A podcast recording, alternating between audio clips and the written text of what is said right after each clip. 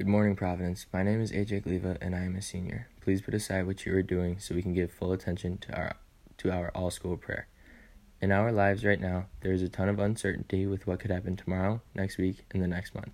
We have to worry about COVID, school, our health, and the health of those around us. With everything going on, we may start to look for someone to blame or a way out of our situation. But as said in Philippians 4:13, I can do all things through Christ who strengthens me. Dear God, please help the Providence family remember that although our current situation is not ideal, we always have someone to turn to for help, you. When we feel the need to give up, help us remember that you will always be there to help us and that your Son will give us the strength to push through our next obstacle. Finally, help us all remember that if we can't find the strength within ourselves, that we can always look to you to help us. Love me. Now will you please stand and join me in reciting the act of consecration to the Sacred Heart of Jesus.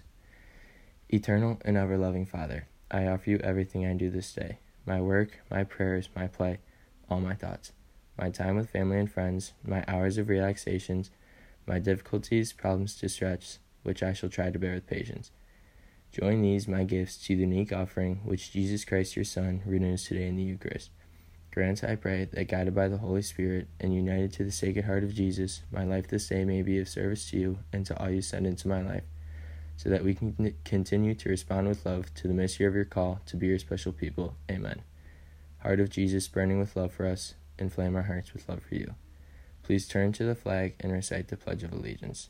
I pledge allegiance to the flag of the United States of America and to the Republic for which it stands, one nation, under God indivisible, with liberty and justice for all. Have a great day, Providence.